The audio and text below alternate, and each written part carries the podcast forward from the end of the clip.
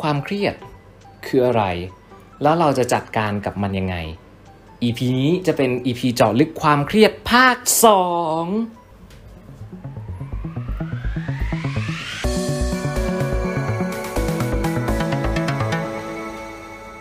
สวัสดีครับทุกคนยินดีต้อนรับเข้าสู่รายการ ชีวิตนอกโรงเรียนบริหารกับไก่ทรหด อ่าตอนนี้เราเปลี่ยนชื่อรายการใหม่นะฮะ ก็คือจะตัดนิกส์ออกแล้วก็เติมคำว่าบริหารเข้ามา เพราะว่าจริง ๆ แล้วเราเราก็พูดถึงเรื่องของการ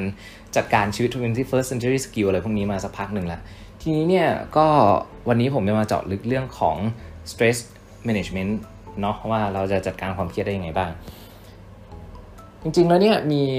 น้องที่ฟังคลิปของผมก่อนหน้านี้แล้วก็ทักผมมา บอกว่า มีคำถาม แล้วก็เราก็มาคุยกันจนเราได้คำตอบ ซึ่งผมก็จะมาอธิบายในคลิปนี้ ความเครียดจริง ๆ แล้วเนี่ยมันคืออะไร จริงๆแล้วมันเกิดจากว่าเราอยากที่จะทำอะไรสักอย่างหนึ่งแล้วเรารู้ตัวว่าเราไม่สามารถทำมันสำเร็จได้ เราก็จะเครียดคือยกตัวอย่างเช่น เราอยากที่จะสอบผ่านและและส่งงานทัน แต่เรามีเวลา ที่น้อยมากๆ เพราะงั้นเราอาจจะต้องอดหลับอดนอนไปตลอดทั้งคืน เป็นเวลาหนึ่งสัปดาห์ จนกระทั่งเราสอบเสร็จอ่าสมมุติยกตัวอย่างสถานการณ์นี้มา เราอยากที่จะส่งงานทันเราต้องโตรุ่ง ทีเนี้ยทุกคนก็จะเริ่มเกิดความเครียดขึ้นมาแล้วในในตัวอย่างนี้เนาะถามว่าแล้วเราจะจัดการกับปัญหานี้ยังไง ก็ต้องต้องอธิบายให้เข้าใจก่อนว่าความเครียดจริงๆแล้วมันเกิดมาจากทั้งกายแล้วก็ใจ อันนี้หัวข้อที่หนึ่งนะครับว่าความเครียดคืออะไร ความเครียดเนี่ยถ้าสมมุติว่ากายเครียด ใจก็จะเครียดด้วย ถ้าใจเครียดกายก็จะเครียดด้วย ยกตัวอย่างเช่น สมมุติว่ากายของเราเนี่ยเราเราอดหลับอดนอน นอนไม่พอ โอเค มันจะส่งผลต่อใจแน่นอน หรือเราวิ่งร่างกายของเราคือสมสมมุติเราออกกำลังกายนะฮะ ถ้าเราวิ่งร้อยเมตรระยะสั้นเนี่ยเราก็ต้องดึงกำลังทั้งหมดออกมา เราอาจจะวิ่งร้อยเมตร ด้วยความเร็วสูงสุดชีวิตแล้วเราอาจจะวิ่งไม่ได้ปอีกสองสาวันอะไรพวกนี้อ่าก็คือมันมันเกิดความเครียดต่อร่างกาย และมันก็มักจะส่งผลต่อใจด้วยนะ ถ้าเราได้รับการบาดเจ็บมาจากการวิ่งอะไรประมาณนี้ใช่ไหมเออก็คล้ายๆกันถ้ากายเครียดใจยังจะเครียดด้วย หรือถ้าใจเครียดยกตัวอย่างเช่นโอเคคืนนี้เราอยากจะส่งข้อสอบเออ เอาใหม่เราอยากจะส่งการบ้านให้ทัน แต่ว่าเราเราไม่ส่งก็ได้ก็เราอยากจะมีกายที่สบายใช่ไหมเราก็อยากจะนอนในคืนนั้นเลยงั้นเราก็ทิ้งการบ้านไว้แล้วเราก็ไปนอนเลย ยังไงใจเราก็เครียด ใจเราเครียดเราจะนึกถึงการบ้านตลอดทั้งคืน ว่าเฮ้ยเรายังไม่ทำนะยังไม่ทำนะต้องต้องส่งนะ ใช่ไหมเพราะงั้นใจก็จะเครียดแล้วสุดท้ายกายมันก็จะไม่ดีใครเป็นโรคหอบหืด คนบางคนเป็นโรคหอบหืดขึ้นเมื่อเมื่อกายมันเกิดความเครียด ประเด็นคือกายยังไม่เกิดความเครียดเลยก็มันพักอยู่นะมันมันก็ได้นอนนี่แต่มันเครียดเฉยเลย เพราะว่าเรามีงานต้องส่ง เพราะว่าใจเรามันเกิดความเครียด ใจก็เลยส่งมาต่อกายเก็ตเนาะเพราะงั้น เราเข้าใจแล้วความเครียดคืออะไร ข้อ 2 ของวันนี้เนาะข้อ 2 วันนี้คือแล้วเราเราจะจัดการมันยังไง การจัดการความเครียดเนี่ย ก็เรารู้แล้วว่าผลมันคือเราอยากมัน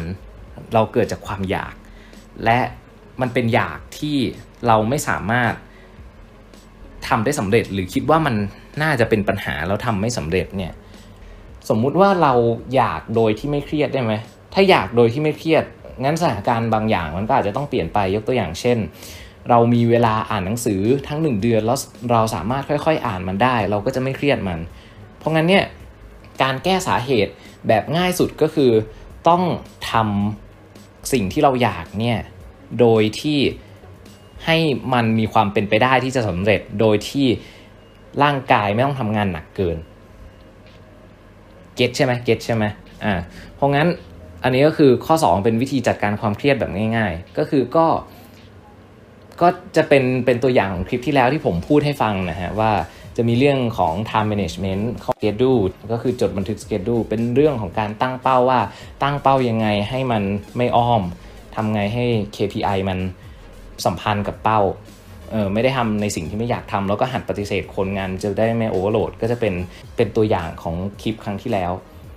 แต่ทีนี้เนี่ยคนบางคนจะอยู่ในสถานการณ์ที่เอาก็รับงานมาแล้วหรือว่าก็ มันยังอยากตั้งเป้าอยู่แล้วมันไม่สามารถจัด management เรื่องทำ management อะไรพวกนี้ได้ ยกตัวอย่างเช่น ก็ถ้าไม่อ่านหนังสือเออก็คงไม่จบ 4 ปีก็จะจบ 5 ปีในการสอบอะไรประมาณนี้คือไม่อ่านหนังสือแล้วมันก็สอบไม่ผ่านแน่นอนอยู่แล้ว ถามว่ามีวิธีอะไรไหมก็จะมาสู่เรื่องที่ 3 ที่เป็น advance เนาะที่ทำให้ผมต้องมีคลิปนี้ต่อ คือคำตอบตรงๆของผมนะฮะคือ ทุกคนนึกถึงธรรมชาติเนาะว่า ถ้าคุณทำมันก็แค่เกิด ถ้าคุณไม่ทำมันก็ไม่เกิด เพราะงั้นคือมันก็แค่นี้เอง เพราะงั้นเนี่ยคำตอบคือทำยังไงให้เราสามารถผ่านพ้นเรื่องบางอย่าง โดยที่เราไม่เครียดได้ งั้น ก็ทำแบบไม่เครียดแล้วถ้ามันไม่เกิดมันก็ไม่เกิด อาจอาจจะงงอืมต้องหาคำอธิบาย แต่ถึงผมหาคำอธิบายแล้วเราทุกคนต้องคิดตามอยู่ดี คืองี้ สมมุติว่าคุณจำเป็นจะต้องทำการบ้านครั้งเอ่อตอนกลางคืนก็คือต้องโต้รุ่ง ถ้าโต้รุ่งเนี่ยยังไงคุณเครียดแน่นอนถูกไหมอ่าคุณอยากจะโต้รุ่งได้โดยที่ไม่เครียดถามว่ามันมีวิธีไหมคำตอบคือ มันก็เป็นเหตุเป็นผลนะคือมันไม่มีใช่ไหมตราบใดที่คุณยังคงอยากที่จะส่งการบ้าน และถ้าเกิดคุณไม่ส่งการบ้าน แล้วคุณยังอยากที่จะส่งการบ้าน แต่คุณไม่ทำนะใจคุณก็จะกังวลแล้วคุณก็จะเครียดอยู่ดี เพราะงั้นมันก็ต้องมาจัดการที่ความอยาก คือเมื่อคุณรู้แล้วว่ามันไม่สามารถที่จะทำหรือไม่สามารถทำโดยไม่เครียดได้ แล้วคุณไม่อยากจะเครียด คุณก็แค่ต้องไม่อยาก งงไหมแล้วทีเนี้ยทุกคนก็จะพูดต่อเออน้องที่คุยกับผมก็พูดต่อว่าอ้าวงั้นถ้าผมไม่อยากที่จะส่งการบ้านตอนเนี้ย ผมก็จบช้าสิแล้วแต่ผมยังคงอยากจบทัน งั้นก็ต้องอยากจบไม่ทันด้วย เออ งั้นงั้นคำตอบคือคุณต้องต้องไม่อยากแล้วก็ไม่ได้ไม่อยากที่จะจบไม่ทันก็คือจบไม่ทันก็ไม่เป็นไรก็ปล่อยไปอ่าพอปล่อยไปปุ๊บมันก็จะมีตอนต่อไปอีกใช่ไหมมันก็จะเป็นลูกโซ่เชนต่อไปเรื่อยๆว่าอ้าวแล้ว ถ้าเราจบ 5 ปีเนี่ยเราหางานยากแน่เลย หรือ หรือเราคงจะได้เงินเดือนช้ากว่าคนอื่นไป1ปี โตช้ากว่าคนอื่นไป1ปี เอางั้นก็ก็ก็ไม่ต้องอยากมันสิก็ ก็คือไม่ได้อยากแล้วก็ไม่ได้ไม่อยากก็ปล่อยไป จะเป็นยังไงก็ได้ ถ้าเป็นแบบนี้ถ้าเราจัดการความเครียดแล้วเราสามารถจัดการลูกโซ่เนี่ยที่มันจะเป็นผลพวงตั้งแต่วันนี้ไปจนถึงวันตายของเราได้ มันก็ก็คือไม่อยากในส่วนนี้ไปจนกระทั่งจบเลย ได้ เราก็จะไม่เครียดมัน เพราะงั้นเคือคือเข้าใจคำตอบไหมคือมันมันมันฟังดูกำปั้นทุบดินแต่ว่ามันเป็นเหตุและผลในตัวมัน คือถ้าคุณอยากที่จะทำมัน งั้นคุณก็มีแค่2องออปชันก็คือทำมันแบบเครียด กับก็แค่ไม่อยากแล้วก็ไม่ต้องเครียด มันไม่มีวิธีที่ทำให้คุณสามารถอดหลับอดนอน แล้วสามารถทำการบ้าน แล้วก็ส่งทันได้ โดยที่กายของคุณเนี่ยไม่เครียด แล้วใจของคุณก็ไม่เครียดตาม คือยังไงซะช่วงนั้นมันก็เป็นอยู่แล้ว เพราะงั้นเนี่ย ผมในคลิปที่แล้วเนี่ยผมถึงได้บอกว่าถ้ามันเป็นช่วงสั้นๆ ก็ทำไปเถอะ แต่ถ้าสมมติว่าคุณต้องเจอสภาวะแบบผมเนี่ยที่ทำเหมือนกับโหมด survival mode อะทั้ง 30 วันแบบแบบชีวิตผมซึ่งหลังจากจบเหตุการณ์นี้มา จริง ๆ มันไม่ใช่ 30 วันหรอก มันเป็นแบบ 3 เดือน 6 เดือนเลย เป็นเป็นช่วงนั้น คือผมต้องเข้า survival mode ประมาณสัปดาห์หนึ่งแล้วก็หยุด ไปอีกสัปดาห์แล้วกลับมาสัปดาห์ใหม่ แล้วก็ไปไปมามาแล้วก็มีช่วงที่ survival mode นานสุดก็คือ 30 วัน survival mode คือหมายถึงแบบอยู่อยู่อารมณ์ที่แบบเราต้องต้องนอนน้อยๆค้างคืนโต้รุ่งทำการบ้านอะไรประมาณนี้นะแล้วแบบชีวิตผมเปลี่ยนไปเลย หลังจากที่ผ่านตัวนั้นมาก็ ถ้าเป็นแบบนั้นนะผมจะไม่แนะนำก็คือ ถ้าสมมุติว่าคุณต้องเครียดแบบนี้เยอะๆมันมันไม่คุ้มค่าต่อการเครียดคุณก็แค่ผมผมจะแนะนำว่าไม่อยากนะ ราะงั้นสรุปสรุปเลยที่พูดข้อหนึ่งสองสามมาว่า จัดการความเครียดแบบง่าย จัดการความเครียดแบบแอดวานซ์ความเครียดคืออะไร ก็คือชีวิตผมเนี่ยปัจจุบันผมจะใช้วิธีนี้ ก็คือผมเนี่ยยังมีความอยากอยู่ อยากทำอะไรก็ตาม ผมก็ก็อยากทำมัน แต่ทีนี้เนี่ยเมื่อผมรู้ตัวว่าผมเครียดเมื่อไหร่ ผมก็จะไม่อยากมัน แล้วก็จะไม่อยากไปจนจบลูกโซ่นั้น ผมพูดอย่างนี้ไปเนาะน้องเขาก็บอกว่าอ้าวพี่ มันแปลว่าเราจะไม่สามารถพัฒนาได้หรือเปล่าถ้าเราไม่อยากคำตอบคือ สมมุติเราเดินขึ้นบันได เราเดินนะเราไม่ได้วิ่ง ถ้าเราวิ่งเมื่อไหร่เนี่ยเราเราเครียดแน่นอนแล้วเราจะเหนื่อยแล้วลองพัก แบบวิ่งไปเร็วๆมากๆ แล้วคุณก็ต้องหยุดพักไปแบบ 3 วันอะไรเงี้ยเพราะว่าคุณเจอความเครียดไปใช่ไหมความเครียดมันคือการใช้พลังงานเยอะกว่าปกติอะมันเป็นการใช้พลังงานสำรอง เพราะงั้นสังเกตไหมหลังเราเครียดเสร็จ หลังจากจบงานเราต้องพัก หรือถ้าเราเครียดนานเกินไป เราจะหมดแรงแล้วไม่สามารถทำต่อได้ เพราะเราใช้พลังงานสำรองมา ถ้าพลังงานสำรองหมดก็หมด แต่ประเด็นคือมันมันก็เหมือนคล้ายๆ กินเหล้าอะใช้คำว่าคล้ายๆ คือกินเหล้าไปหลังจากร่างกายขับเหล้าออก เราก็แค่หายเมา แต่คือถ้าเรากินเหล้าไปเรื่อยๆ หรือเครียดไปเรื่อยๆ สักวันหนึ่งมันอาจจะส่งผลมีแนวโน้มที่จะทำให้เราตายเร็วขึ้น เออแต่ใช้คำว่าแนวโน้มเฉยๆเพราะพรุ่งนี้คุณอาจจะตายแล้วก็ได้ใช่ไหมอาจจะเจออุบัติเหตุ มันเป็นแนวโน้มที่คุณจะตายเร็วขึ้น ถ้าเกิดคุณเครียดเยอะๆแบบผม แต่ถ้าเกิดเป็นครั้งคราวเนี่ยผมคิดว่ามันคุ้มที่ที่จะแลกอยู่ และที่ผมพูดก็คือ อยากทำอยู่นะ ผมยังมีความอยากอยู่ แต่ว่าเมื่อผมเครียดเมื่อไหร่เนี่ยผมจะไม่อยากมันเพื่อที่ผมจะได้ไม่ต้องเครียดอ่าแรกก็ไม่อยากไปทั้งเชน ของมันไปจนจบ ก็ไปอยากเรื่องอื่นแทนเก็ตเนาะก็ไอเนี้ยเป็นวิธีเดียว มันมีวิธีอื่นให้มันไม่เครียดไหมคือคำถามที่ที่น้องเขาถามผมเขาเขาอาจจะ expect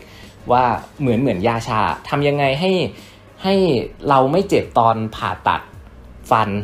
ก็ฉีดยาชาไปสิใช่ไหมจริง ๆ แล้วสำหรับใจมันมียาชาของใจไหมจริง ๆ แล้วมันมีมันมีวิธีหนึ่งอยู่ ก็ แต่มันได้ชั่วคราวมันได้ชั่วคราว แล้วมันไม่สามารถฉีดยาชาตลอดไปได้ และยังไงมันก็ส่งผลต่อร่างกายอยู่ดี คือถึงแม้ว่าเราจะไม่เจ็บตอนตอนผ่าตัดฟัน แต่คือฟันเราก็หายไปแล้ว ใช่ไหมคือมันมันเกิดผลอยู่ดี เราแค่มันเป็นเรื่องของของสิ่งเราที่ทำให้สิ่งเราเนี่ยเอฟเฟกจากสิ่งเรามันหายไปชั่วคราว เส้นประสาทมันไม่ส่งผลต่อสมองไปชั่วคราวอะไรประมาณนี้เนาะ คำถามคือยาชาของใจทำยังไง ก็แต่ตัวนี้มันต้องฝึกด้วยนะ มันไม่สามารถอยู่ๆฉีดเข้าไปได้ ยาชาของใจก็คือการที่เราต้องฝึกต้องฝึกต้องควบคุมสมองตัวเองว่า ให้เราตัดอารมณ์นี้ออกและลืมมัน งงไหมแต่คือตัวนี้มันเป็นแค่ชั่วคราว ตัดอารมณ์ออกและลืมมันเนี่ยหลังจากที่มันกลับมาใหม่ เรานึกถึงมันได้เมื่อไหร่ เราจะจำมันได้ ถ้าเราลืมมันไม่ได้ เราอย่างน้อยเราตัดอารมณ์ได้ แต่คือสมองเราหมดแรงที่จะตัดอารมณ์ ใช้ skill ตัดอารมณ์เมื่อไหร่ มันก็จะกลับมาใหม่ มันก็จะกลับมาใหม่ เพราะงั้นยาชาใจมันมี แต่ว่ามันได้ชั่วคราว มันก็จะวน back to basic ว่าอ่าถ้าคุณอยาก แต่ว่าคุณต้องทำมันแบบเครียด งั้นคุณก็มีแค่2 option ก็คือทำต่อไปแบบเครียด หรือว่าไม่อยากมันคุณจะได้ไม่เครียด พื่อที่กายและใจและใจและกาย ก็จะไม่ได้มีปัญหาในด้านความเครียด แล้วคุณก็จะมีแนวโน้มที่มีชีวิตนานขึ้น ใช่ไหมไม่ไม่ใช้ชีวิต 200%เพื่อตายเร็วขึ้น 20,000%อันนี้คือสิ่งที่ผมพูดแล้วมันมันอยู่ในไอเดียของผม แต่อย่างที่บอกยังมีความอยากอยู่ แต่ก็ก็ก็จะหยุดอย่างนี้แหละว่าว่าผมก็จะมีลิมิตของผมอยู่ อ๋อนึกออกอีกตัวหนึ่งแต่ว่ามันมันไม่ใช่วิธีการฝึก มันเป็นจริงๆก็เป็นธรรมชาติของคนนะฮะถ้าใครดูเรื่องของดีไซน์ทิงกิ้งกับการจีบ ผมจะพูดเรื่องของทฤษฎี drive reduction theory หรือว่าเรื่องของความด้านชาความด้านชาก็คือสมมุติว่าเราเจอสิ่งเร้าบางอย่างเนาะคือความความเครียดก็เหมือนกันมันเป็นสิ่งเร้าที่มากับเรา ถ้าเรา ออยกตัวอย่างเช่นเราเรียกว่าอะไรดี โดนกดดัน แล้วเรามีอารมณ์ตอบโต้ไป อารมณ์เหล่านี้เนี่ยคือสิ่งเราวนกลับมา คือถ้าเราเจอสิ่งเราอะไรบางอย่าง ซ้ำๆเดิมๆเนี่ยร่างกายตอบสนองต่อมันน้อยลง ความเครียดก็เหมือนกัน ถ้าสมมติว่าเราเจอความเครียดในเรื่องเดิมๆบ่อย ๆ มันเป็นสิ่งเราและถ้าเราเจอสิ่งเราเดิมๆ เราก็จะสามารถชินกับมันด้านชากับมันไปเอง โดยที่ไม่รู้สึกในด้านใจ แล้วกายของเรามันก็จะจะโอเคเอง แต่ตัวนี้ผมก็จะไม่ไม่ค่อยแนะนำกับมัน เพราะว่าสิ่งที่คุณเจออยู่ในปัจจุบันเนี่ยคุณก็ต้องเจอกับมันไปเรื่อยๆ อยู่ดี นั่นแหละแค่ว่าหลังจากที่คุณจบลูปไปได้แล้วลูปหน้าคุณก็จะรู้สึกกับมันน้อยลง แต่ว่ามันมันก็ไม่ใช่ว่าลูปที่ 2 มันจะดีกว่ารอบแรกแบบ แบบเท่าตัวอย่างของผมก็คือมันก็ต้องผ่านมา 6 เดือนใช่ไหมกว่ามันจะจบมันไม่ใช่ว่าแบบ เออเนี่ยผมว่าใครที่ฟังมาถึงตอนเนี้ยก็ก็น่าจะเครียดกับมันและน่าจะเจอกับมันมาได้สักเดือน 2 เดือน คุณยังเหลืออีก 4 เดือน หรือว่าคุณอาจจะนานกว่าผมหรืออาจจะเร็วกว่าผม คือมันก็ขึ้นกับการตอบสนองของคุณแล้วก็การแก้ไขปัญหาของคุณเพราะงั้นก็เอออันนี้เป็นอีกข้อหนึ่งแล้วกันเนาะเป็นอีกข้อหนึ่งแล้วกัน ที่ที่มันไม่ใช่การฝึกไม่ใช่สกิลอะแต่ว่ามันเป็นการตอบสนองของร่างกาย จริงๆ ทั้งหมดนี้ก็เป็นเรื่องราวสำหรับวันนี้นะฮะก็อธิบายประมาณนี้กับกับน้องไปจนโอเคเขาเข้าใจแล้วก็เออเขาบอกว่าคิดว่าเอาไปใช้ได้อ่าก็สำหรับวันนี้คงมีแค่นี้แหละครับ เดี๋ยวเราเจอกันใหม่ในสัปดาห์หน้าเหมือนเดิมนะครับ แล้วก็ช่วงนี้นะครับเราก็มีกิจกรรมนะฮะเป็น Clubhouse ก็ จัดให้ตามเทรนหน่อยนะฮะก็เป็นกิจกรรม chill ๆสบายๆครับ ที่ให้ผู้เข้าร่วมมาฝึก skill มา pitch มาพูดกัน หรือใครมี project ก็ลองมาคุยดูเนาะว่ามีอะไรบ้างรับ comment กลับไป จริงๆเนี่ยผมก็มีภาพของด้าน project leader เนาะก็คือทำประสานงานดูโครงการที่เราให้ทุนธุรกิจไป 49,000ทีมอะไรประมาณนี้เนาะเพราะงั้นผมจะมี ภาพในส่วนนี้อยู่ว่าเขาดูธุรกิจ หรือดู skill ของคนที่ไงบ้างคัด mindset ของคนที่อะไรยังไงบ้างนะฮะก็ถ้าใครสนใจไม่ต้องอายครับ สามารถมาร่วมกิจกรรมกับพวกเราได้ กิจกรรมจัดช่วงเวลาประมาณ4ี่ทุ่มนะฮะคงจะเป็นวันเสาร์หรือศุกร์หรืออาทิตย์สักวันหนึ่งนะฮะเดี๋ยวขอผมไปเก็บฟีดแบ็กกับน้องๆ กับผู้ฟังก่อน แล้วเดี๋ยวมาแจ้งให้ทราบอีกทีนึง ผ่านทางเพจ Facebook นะฮะสำหรับวันนี้ก็ขอตัวลาไปก่อน ขอบคุณที่ติดตามรับฟังนะฮะถ้าชอบก็กดไลค์กดแชร์จะเป็นกำลังใจให้ผมมากเลยสำหรับวันนี้ก็ขอบคุณครับ